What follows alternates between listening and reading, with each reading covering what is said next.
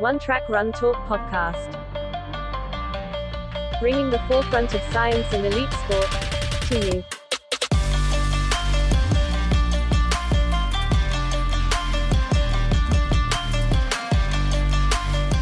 Hi, and welcome to the One Track Run Talk podcast. My name is Fletch. I'm the host here today, one of the coaches at One Track, and today's guest is Martin Haines. He is the creator of the biomechanics coaching system, uh, chartered physiotherapist, remedial gymnast, and for want of a better word, a bit of a comedian. So, what we're going to try and work on is this idea of why we get injured. How did he come up with a system to measure the intrinsic mechanics, risk elements of exercise for some people, and basically try and get to the root causes of things. So hopefully you enjoy this.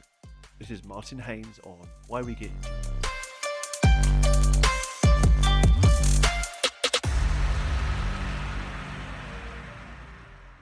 Welcome. Thank you very much for taking your time there, Martin. I really appreciate you uh, dining in for us. But just for those who are listening in right now, can you just give us a little bit of a background into you? Uh, I'm, I'm going to say my piece for first, but um, you're a massive influence on my sort of career and my standing within the industry and my interest around the whole corrective exercise piece kind of was stirred by you in uh, one of your presentations at Loughborough University back in one of the Fit Pro days. And we had a, a conversation around my knee. Uh, I don't know whether you remember it or not, but my Yeah. knee was messed up, and you were like, just whatever you do, don't touch your IT band. And I was like, Eureka! Someone's got uh, an understanding of the mechanisms. So when we started to work together, it was a great uh, knowledge builder. Um, but your journey is really interesting because it was kind of started off in a particular way, then got forced into another direction, and then you kind of started to make your own decisions and challenge the current paradigms that were out there at the minute. And that's kind of why I wanted to get you on is how you where you started, where you kind of ended up and forced into, and then how did you kind of turn it around and create your own thing off the back of that?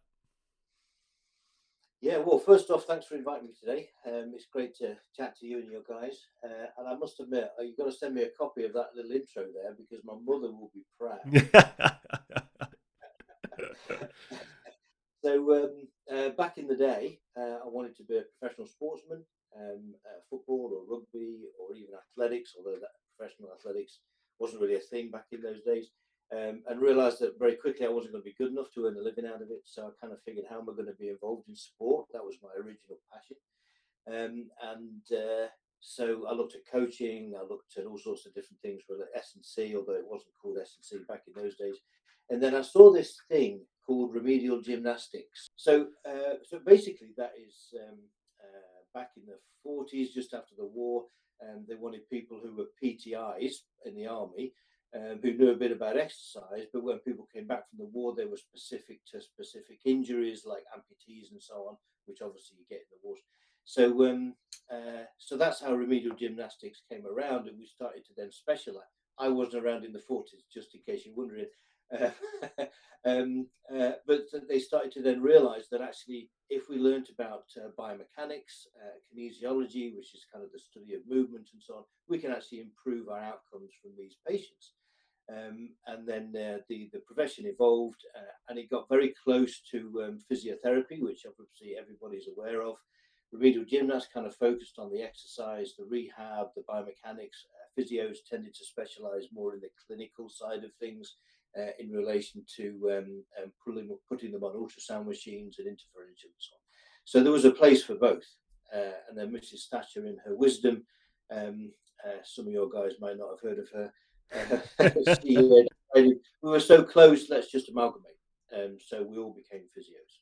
Um, uh, and, uh, and so that's that, and that's what we did. Um, so uh, I started working in the NHS, um, and it drove me insane. So I lasted about a year, maybe two, uh, and then um, I was very, very fortunate to get an opportunity to work in professional football as a physio.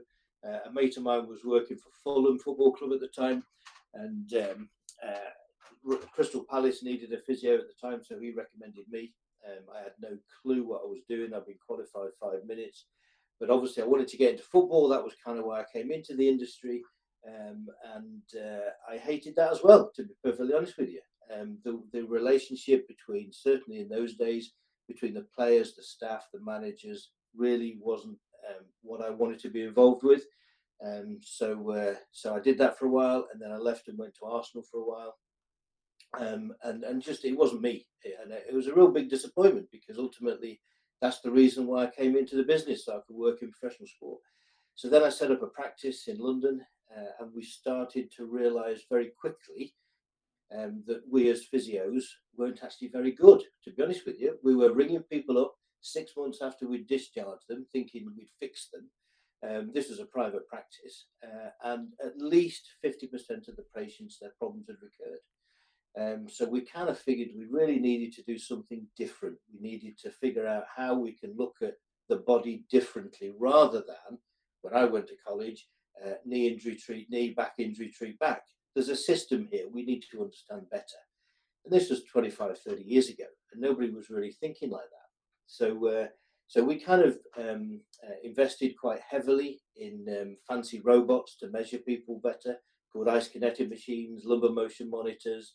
We did back in the day crude video analysis, uh, but it was video analysis to try and understand why people moved in the way that they did.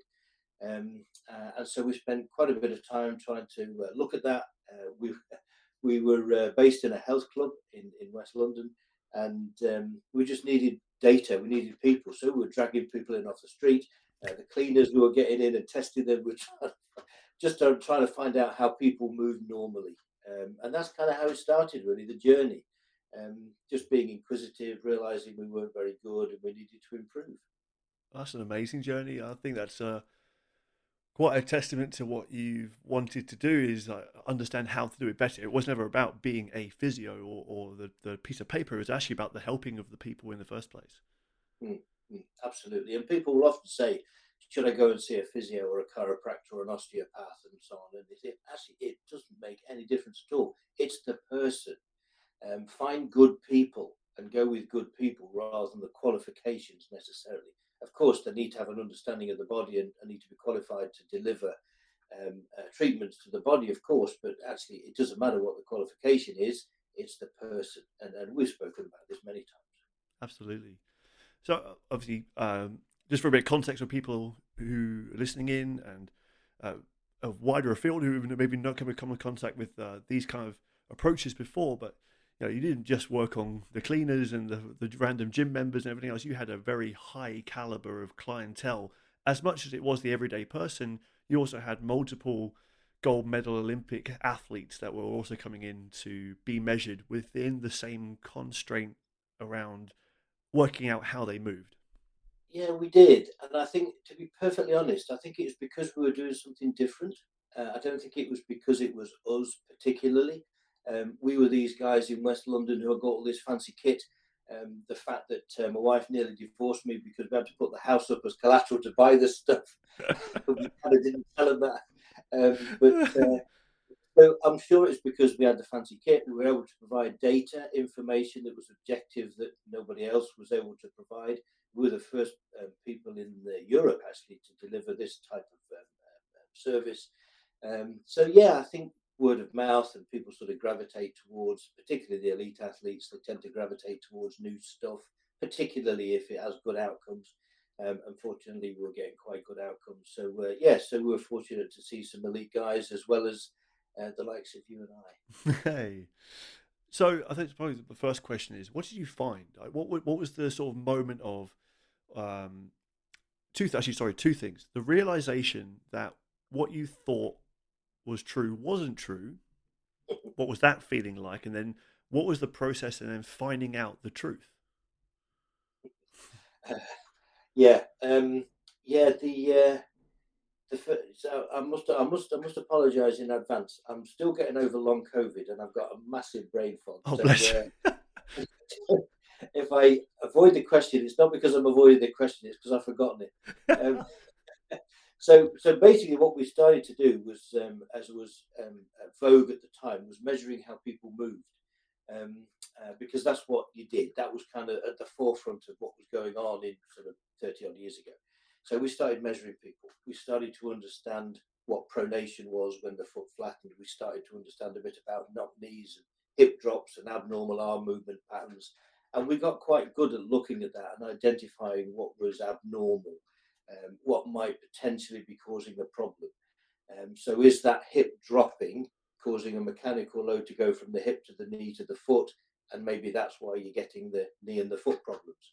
Uh, or is the flat foot causing problems with your knee and your hip? All this kind of stuff, which is kind of commonplace conversations in this world today. Um, it certainly wasn't 30 years ago.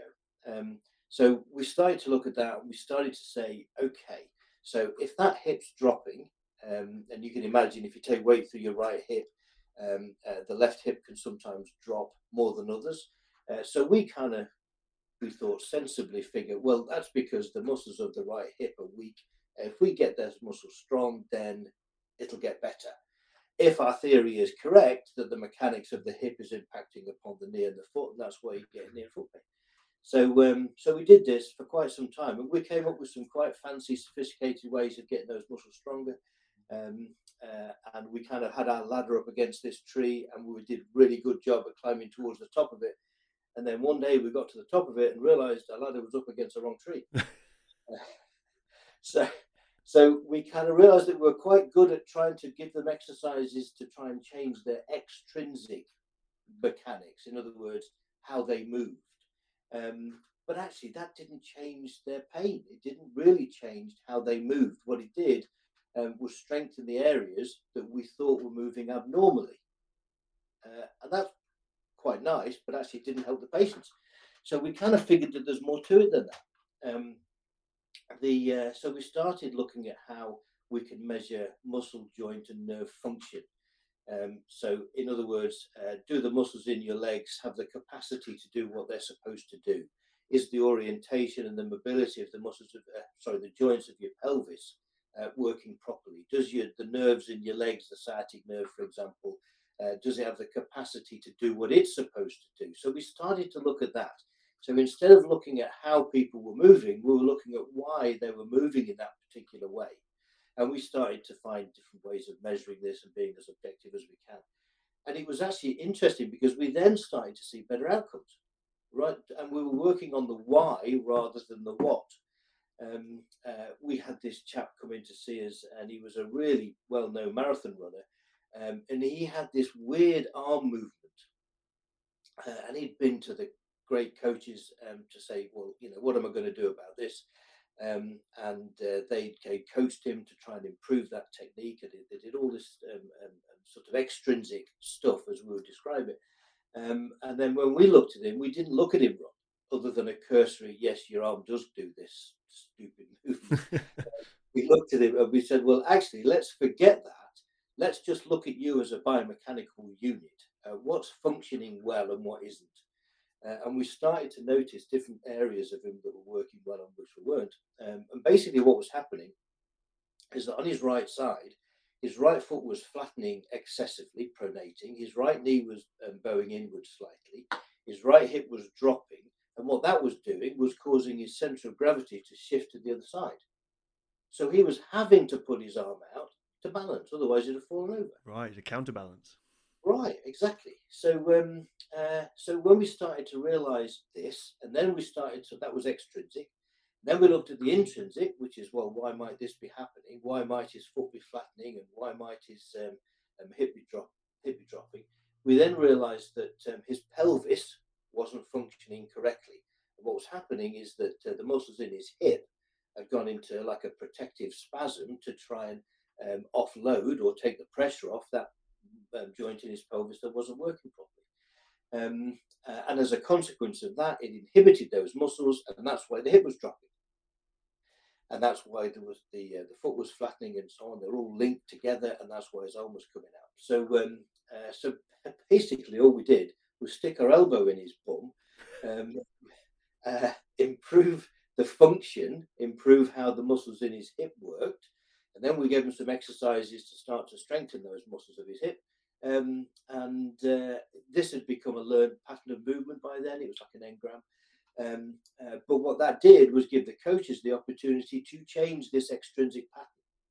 And indeed, within three months, he'd stopped doing that movement pattern. Um, so it was absolutely a combination of um, the extrinsic, understanding mechanically what was going on, the sort of typical video analysis, uh, and then combine that with the intrinsic, mechanically what's going on in each joint and system and, and, and muscle and nerve that could be causing those abnormal, if abnormal is the right word, movement patterns. Um, so we, we, we started to do less looking at how they were moving and we started to spend more time looking at why they were moving in that particular way. Fascinating. Uh, I suppose that's the, the the difference between where you were in the NHS and where you were in a private practice was the time for you to be able to think, analyze, sit down, discuss, and trial and error almost. Hmm, hmm. That's exactly what it was. I mean, we excuse me, we were spending two hours with new patients. Um, I mean, it's my business, so I can spend as long as I want. It's fine. Um, so, uh, and we were learning a lot. And after a while, we started to get other therapists and doctors and, and so on, and, and coaches, in fact, come in with their patients, their athletes and players and so on. Uh, and we brainstorm. And it was just brilliant. We learned so much from these guys. Um, and, and, and what we were learning from cricket, we applied into rugby and football and vice versa. Um, and it was just a big brainstorm. So we probably spent 15 years um, brainstorming with some of the best people in the world. Um, so we're very fortunate. Amazing! Uh, what a, what an experience and what a time because it was so innovative. And like I said, it's thirty years ago. Some of these things have become household names or uh, devices on your phone. Now you can get things that do similar sort of uh, measurements and stuff. But back then it was uh, one a large expense, but also two not really known. It was a bit of a punt, to be honest with you. I'll never tell my wife. um, um, but in some ways, it was very crude as well because when we did the video analysis, because it just fancy video analysis outside of universities didn't exist, so we were just using a crude. Well, it was expensive, but by today's standard, crude video camera, um, and then throwing it up onto a screen and, and, and measuring with a protractor. I mean, goodness me, it's so crude. But back in the day, that's all there was. Right. Um, but uh, but it gave us enough data. I mean, we went to um, um which university was it? I think it was Liverpool University, uh, up to John Moore, and we started to take some of the video analysis up there um, and started to manually digitize this data. So we could look at the velocity of movement, we could look at um, um, uh, uh, the ranges of movement and so on. Uh, and it was taking an hour to do one stride. Yeah. we haven't got time to do that. So uh, uh, so we had to refine the way we did things um, uh, to make it useful uh, and still commercially viable. Um, but ultimately, it's about getting what's right for the people. So you do what you got to do.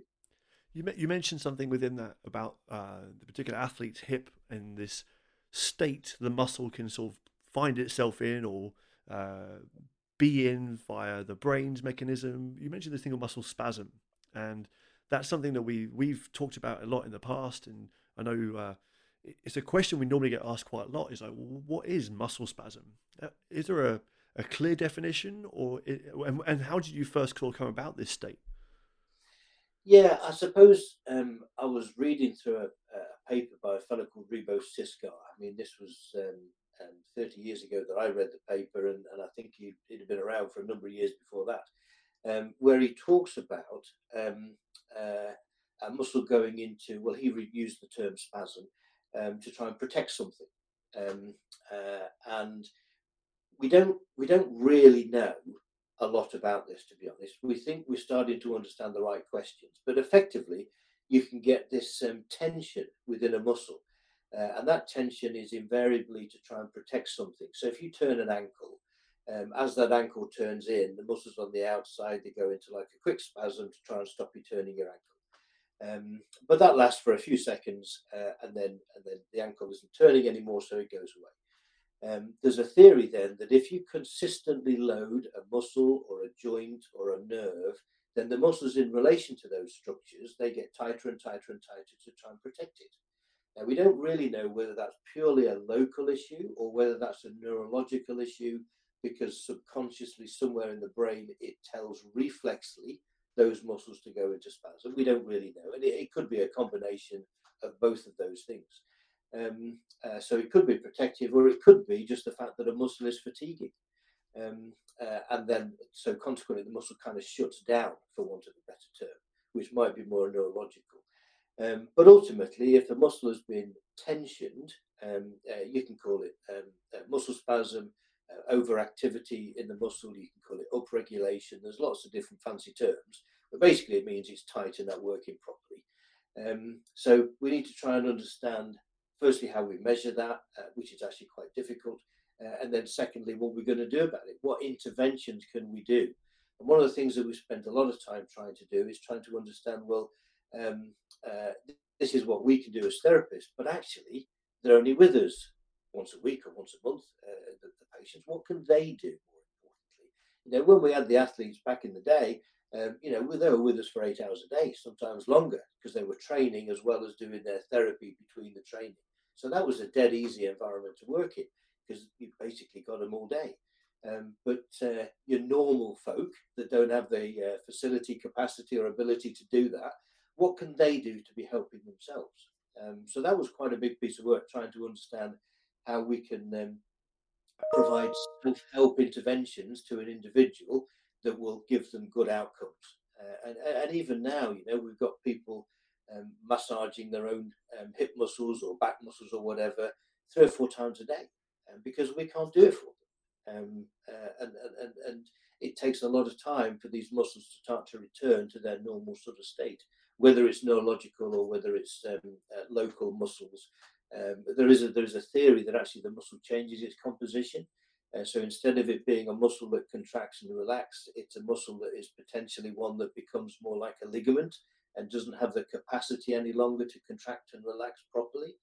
Um, but there are ways that you can reverse that. Um, you can start to reverse that function by um, doing some deep soft tissue massage uh, and particular sort of hold relax type exercises can help reverse that as well. And then you progress them through into their normal sort of strengthening type exercises. So there's a lot of questions still unanswered, mate, to be honest. But uh, I think I think that's that's kind of where we are at the moment. Okay, and that and that's uh, beautifully described. For the for people who are listening at home that maybe haven't got a background in in this sort of thing, what's the difference between a tight muscle that's become shortened or uh, restricted or whatever the terminology might be, and a muscle that's in this spasm state? Do we how do how do we know and how do we differentiate? Well, a muscle that's um, just inflexible, tight, still has the capacity to contract and relax. A muscle that would be in this um, tight uh, um, spasm state, overactive state, or regulated state, um, after a while, the composition of the muscle changes, so the ability to contract and relax, at least in part of the muscle, is compromised. So it, it, it stays constantly contracted. It doesn't have the capacity to relax. Um, so those are the two distinctions as best we can tell at the moment. Amazing. Well, thank you very much because I think that that's going to be the big thing that we've seen, especially during the clinics. And uh, you know, we have patient or sorry, we have clients coming in and wanting to sort of work on a performance thing. They're not injured yet, but we're telling them, oh, you got this muscle that's doing this, uh, and his an exercise to do that. They still, even though we've told them and uh, hopefully got their head around the idea this muscle is active, they're still like, oh yeah, I've been doing my stretches. so when it comes to exercise prescription, is it is there a different uh, prescription based on a tight muscle? So that you, if, if it's tight, you do this, and if it's in spasm, you'll do this. Is there a differentiation in the corrective process as well? Yeah, there is. We found that if a muscle is tight, um, then um, uh, doing stretching, there are lots of different ways of stretching, of course, but stretching a muscle that is just tight but still has the capacity to contract and relax uh, and function in a normal manner. Um, stretching is okay for someone like that, but for someone who's got this um, um, fibrotic state, if you will, um, uh, the, the, in crude terms, the muscle spasm, then um, uh, it does not have the capacity as a normal muscle does. So we need to try and change the state. Uh, and that's where the, the, sort of deep soft tissue massage, and that's where the hold relax techniques, and that was from the original work by this fellow Rebo Siskar. He talked about low level isometric contractions or static contractions are optimal at actually trying to reverse that process. So if you try and do the wrong intervention for the different um, muscle state, um, you're kind of wasting your time, really. Um, uh, it feels good to stretch something, but how many times do you have a tight calf or a tight hamstring or whatever it might be, and you do the normal stretches, variations on a theme perhaps, but the normal stretches, but the tightness still comes back? If that's the case, then it isn't the muscles tight, inflexible, it's probably the fact that the muscle's changing its composition and you need to do something about that composition. Fascinating, fascinating. Uh, well, I I think the the crazy thing when it comes to well, what we've spoken about in the past is the sheer volume of muscles that you've interacted with that might not have actually been in this tight state. Uh, that probably more have actually started to change the composition. Have you, have, has that sort stance changed, or is it still uh, still firm around the high end? Yeah, it's it's it's out there in everybody. Um, you know, I don't see a lot of patients these days, but um, um, I, I, help friends out from time to time when they're short in their clinics and so on, which is great fun. I really enjoy it. Um, but yeah, the, the, human state hasn't changed in this context. Um, yeah, it's very prevalent out there, uh, and it's quite interesting. Uh, the number of people that come in in, in a sort of a standard physio practice where you've got kind of half an hour or osteo or chiro, um, uh, it is a bit of a band aid type situation. Know, you're putting, um, uh, we'll, we'll, rub this and try that and do this and, and, so on. And that's all, sometimes that's all you've got time for. And it is not a good place to be, uh, but it can help some people, of course. But um, ultimately, it's about trying to understand why that problem has occurred. If you've got an arthritic knee, then okay, that's the problem we've got to deal with. But if you've got, for example, a back problem, uh, and you've no idea how it happened or why it happened, it's then about trying to understand well, what are the influences on that pain? Um, what about the mechanics of the shoulder, the upper back, the pelvis, the knees, the feet, and of those structures which aren't working um, properly, normally for that individual, and trying to understand how that dysfunction can increase the pressure on the back. Um, you know, as I said earlier, uh, when I went to college, 40 odd years ago, it was knee injury, treat knee, uh, and the knee was on page 27 and the back was on page 126, and they never got any closer than that. Um, but we now we know that it's quite different to that. So if we can um, look at and try and identify the key restrictions that increase the pressure on the back, for example, and we can help the um, the patient, the client manage those problems, then um, it takes the pressure off the back, uh, whatever's causing their pain locally, um, and it gives it a chance to sort itself out. But literally, often, often I find we don't actually need to do anything to the pain. More often than not, all we need to do is show that individual how to manage the things that are loading that painful area and let the body sort itself out. Um, not always, but often that can be the case. So, uh, as a very as a, as a, a loose uh, ending questions I could possibly make, why do we get injured then? there are so many, so many different injury uh, reasons why that happens. Um, uh, often it's because we don't give the body time to adapt. Um, I think. Uh, well, let me just take a step back, if I, if I may. Um, so our bodies were designed, for want of a better term, we can debate that, but you know, so we've been around for a couple of million years in our Homo sapien form, probably 70, 80,000 years. Um, uh, and we've adapted to function, um, um, uh, to sit on our haunches, uh, to run away from saber-toothed tigers, um, uh, to be lazy and sit on the Serengeti and do nothing until such time as we've got to eat, and then go and find something to eat, kill it, and bring it back and eat it. Um, so we've kind of evolved to be like that. If you look at most of the mammals, that's how they that's how they are. Um, you don't very often see um, lions on the Serengeti doing their exercise and their stretching. Uh, they might yawn a bit, but basically they sit in the shade until they've got to eat, they go and eat, and then they come back again. Um, and and if, from an evolutionary sense, that's probably how we are as well, naturally, which is why it's so damn difficult to get people to exercise because it's in our DNA. We're just we're just not designed to to, to exercise per se beyond what we need. Um, so I think that's a fundamental problem. We're trying to encourage our bodies to do what they haven't yet evolved to do. Um, and then we ask our bodies, we say to us, right, we're all overweight, we've all got type 2 diabetes, we've all got to start exercising. So we go, right, okay. Um, we all have, most of us have these intrinsic biomechanical problems um, where the, the, the, hips and the pelvis might not work quite properly. The spine might be a stiff, bit stiff here. The, the muscles might not be working properly for various reasons, like we've discussed. And then we go out and exercise. So our body is having to compensate for all these mechanical issues every time we go out to run or cycle or go to the gym or whatever. And then we get hurt. And if that happens repeatedly, we think, oh, this exercise is no good for us. We're not suited to exercise. I'm not going to bother anymore. Um, uh, whereas the reality is, our bodies are absolutely suited to exercise, but we are not suited to sitting on our backsides every day, most days, uh, driving or sitting in front of a screen like this. Uh, we're not designed to do this type of work, um, which is one of the reasons why we get repetitive strain problems and so on. So, over a period of uh, a very, very short period of probably 20, 30, 40, 50 years, we're asking our bodies to do something entirely different for the last 70, 80,000 years that we've evolved to do. So, inevitably, we're going to break from time to time. Um, uh, so, I think until we recognize that and until we recognize that we have to better um, counter the influences on our body, uh, so we're preparing it better, uh, as you describe, to enable it to do these different types of exercise. Um, uh, until we get on top of that, um, we're going to continue to struggle, I think. Uh. The evolutionary thing is such a, an awesome like, conversation because you know there's so many uh, descriptors of what we evolved to do. Like, oh, it's the the paleo. It comes to diet, nutri- uh, nutritional interventions as much as exercise. Like, oh, that's that's how you were designed. Uh, we didn't. We weren't, as you mentioned, uh, in inverted commas. There, we weren't really designed. We've we've had to shape our bodies and muscle musculatures based on our environment. That's why we're all so different.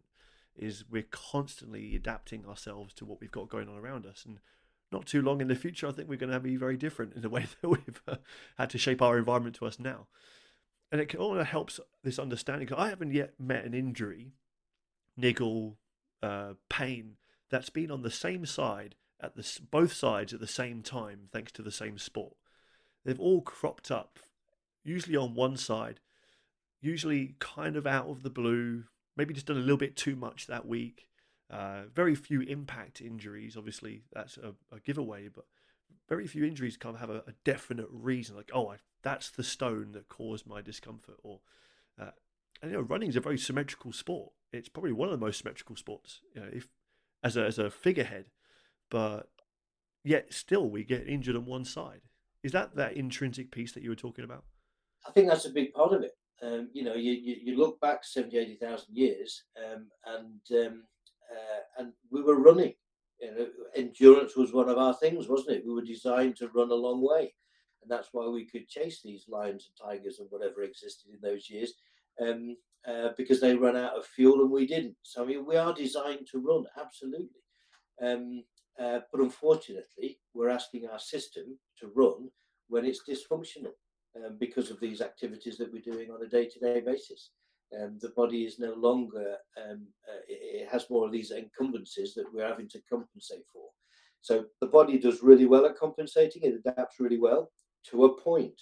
You know, if you have one or two biomechanical problems, you might have a flat foot, you might have a knock knee, whatever it might be. Then the body usually does okay. It's when you've got four or five of them that the body tends to struggle. Um, so uh, if you've got a flat foot, a knock knee, your pelvis is not working properly, you've got a stiff muscle in your back, and so on, and then um, you decide you want to start to run, then yeah, you'll get problems. Absolutely. Um, so it's about identifying who are mechanically suited to running. We're probably all mechanically suited, but in terms of the intrinsic mechanics, uh, and those that aren't, well, let's sort them out. Let's do some exercise. Let's prepare our bodies in an appropriate way, and then we can start doing the extrinsic stuff. We can start doing the running and the cycling or whatever it is. Um, uh, we're all suited to doing exercise. We've just got to prepare ourselves better, Fantastic. So when it comes to most runners, uh, questions we get asked a lot is, uh, I've got really tight hamstrings. What can I do to make it more? What should I do to make it more flexible? Um, should I be doing activities of more of a low grade, stretchy kind of nature, like yoga, Pilates, etc., or should I be doing more strength work and trying to get myself stronger. And on the side of that, should we be trying to make runners more flexible? Where's the bell shaped curve to it, if there is one? Uh, there you go, asking two questions again. Yes. the brain brain frog. Let's ask the last one first. Okay. The last one first because that's the one I remember. um, so, um, uh, when we when we run, um, of course we use our muscles, um, but what we're particularly interested in is um, how efficiently we can use them. Uh, the less, the more we use our muscles, the more energy we expend. Um, so uh, when we do um, dynamic, higher velocity movements like running, uh, we tend to run on our tendons. Um, uh, we don't really want to be uh, engaging our muscles overly. It wants to be more of a tendon type thing, um, uh, which means that we can do it more, we can go further, we can run further, and so on. Uh, so, but we need to have a certain tension within our muscles to enable us to do that. If we have really flexible, long muscles, um, it's harder to generate tension through them uh, and to run on the tendons, your Achilles tendons and your patella tendons, um, uh, and it becomes less less reflex, so to speak. Um, uh, so a, a relative, you can't say a shorter muscle is a better muscle for running, but certainly a longer muscle is more difficult. Um, so you want those. You don't want muscles to be too flexible. You want them to be flexible enough. Um, and when you actually break down distance running, the flexibility in your hamstring, the flexibility required in your hamstrings, isn't actually that great. You probably only need to, uh, with a straight knee, lift your leg up about 45 degrees, maybe a little bit more, depending on how fast you run. Um, so any tightness feeling in the hamstring, as long as you can lift your leg more than 45 degrees, isn't the hamstring being tight. It's more often than not the hamstring is um, um, feeling tight or going tight or going into like a, an overactivity or a protective spasm for another reason. Um, either it's fatiguing and they are indeed weak, um, or it's because, for example, it's trying to protect your sciatic nerve which runs down the back of the leg. If your sciatic nerve is irritated or tensioned, as we describe it, um, then the muscles through which it passes they tend to go tight to try and protect it. Uh, nerves are viscoelastic, which means that they don't like stretching at high speeds, um, but they'll stretch at low speeds really well. Um, and if that's the case, then um, uh, when you're running at a lower speed, uh, they will cope better, but the quicker speed you run, the less they cope, and therefore the tighter the muscles become because they're trying to protect those nerves. So we're often, not always, but often, um, if you've got a tight hamstring and you're stretching it until the cows come home and it isn't improving, then chances are your hamstrings aren't tight; they're overactive because they're trying to protect something like potentially a sciatic nerve. If your sciatic nerve is a bit stiff, then sometimes that can be the cause. Um, uh, sometimes, if your pelvis isn't working properly, that can cause the hamstring to go into spasm. Um, if your back isn't moving properly and you've got tension in the muscles either side of your spine, that could also make the hamstrings tight. Um, uh, you could even argue that there is um, uh, there are muscles on the back of your shoulder blades and your upper back uh, uh, joints. If they are tight, it can cause the hamstrings to become tight. We are an integrated system. Everything, one way or another, is attached to everything else.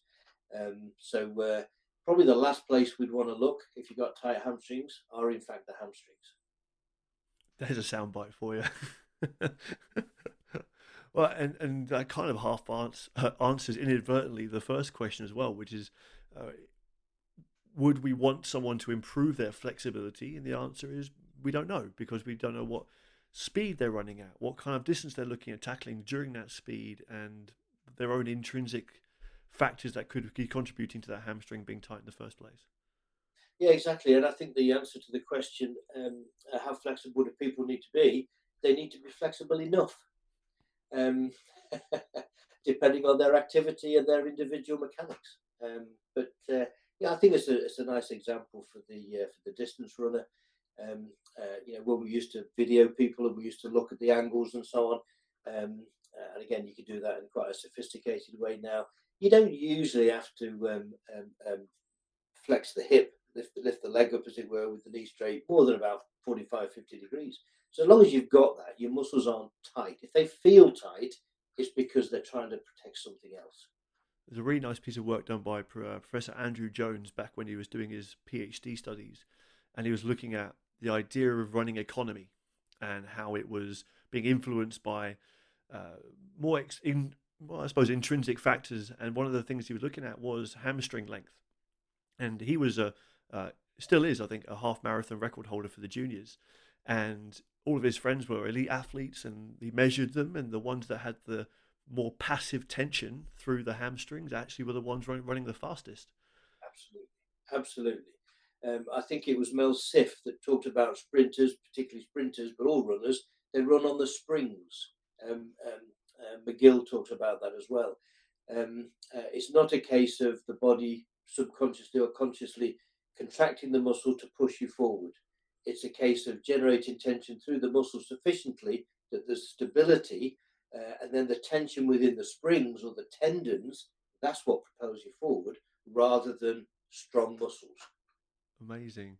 Well, I, I, thank you so much for uh, this uh, enlightening side of what we kind of wanting to progress on. I know there's going we're going to try and do a part two in some ways, and maybe even like a physical workshop um, or a virtual workshop for thing. But is there is there anything that you would like to one piece of advice for runners out there that are either just getting into it or looking at tackling personal best or even representing our country?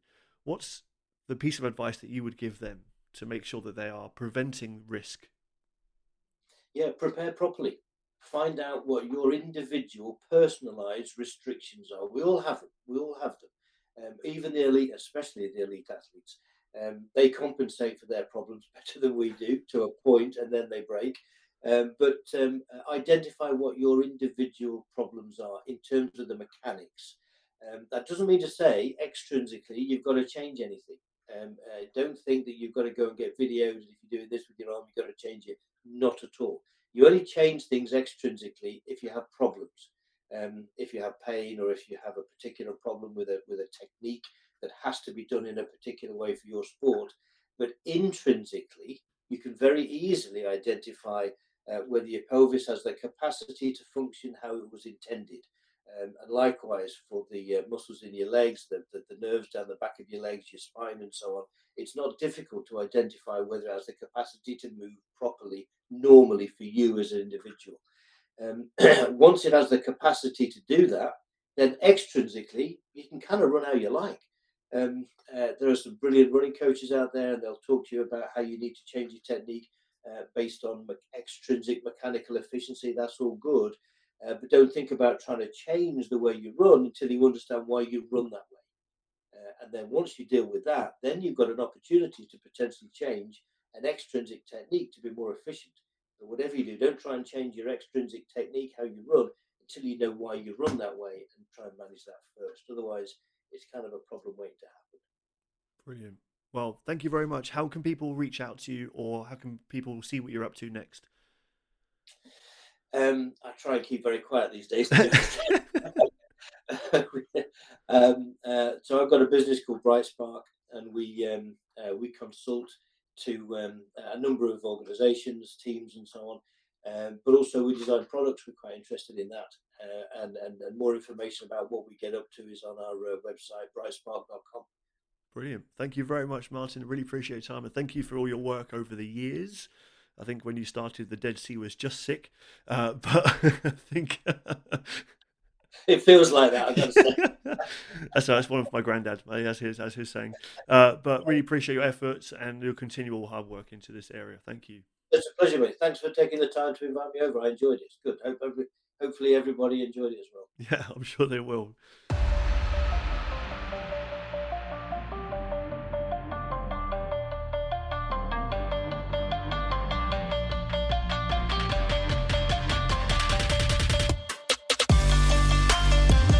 Thank you so much for listening in, guys. Really appreciate you taking your time to listen to these podcasts and uh, email us in and give us your comments.